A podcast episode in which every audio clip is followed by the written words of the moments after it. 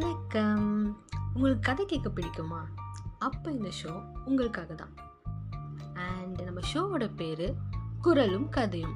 அப்படின்னா என்னன்னு கேட்குறீங்களா திருக்குறளை கதையோட சேர்த்து சொல்ல போகிறோம் அப்புறம் சமத்தா எல்லா எபிசோடும் கேட்டுருங்க. சரியா? Okay bye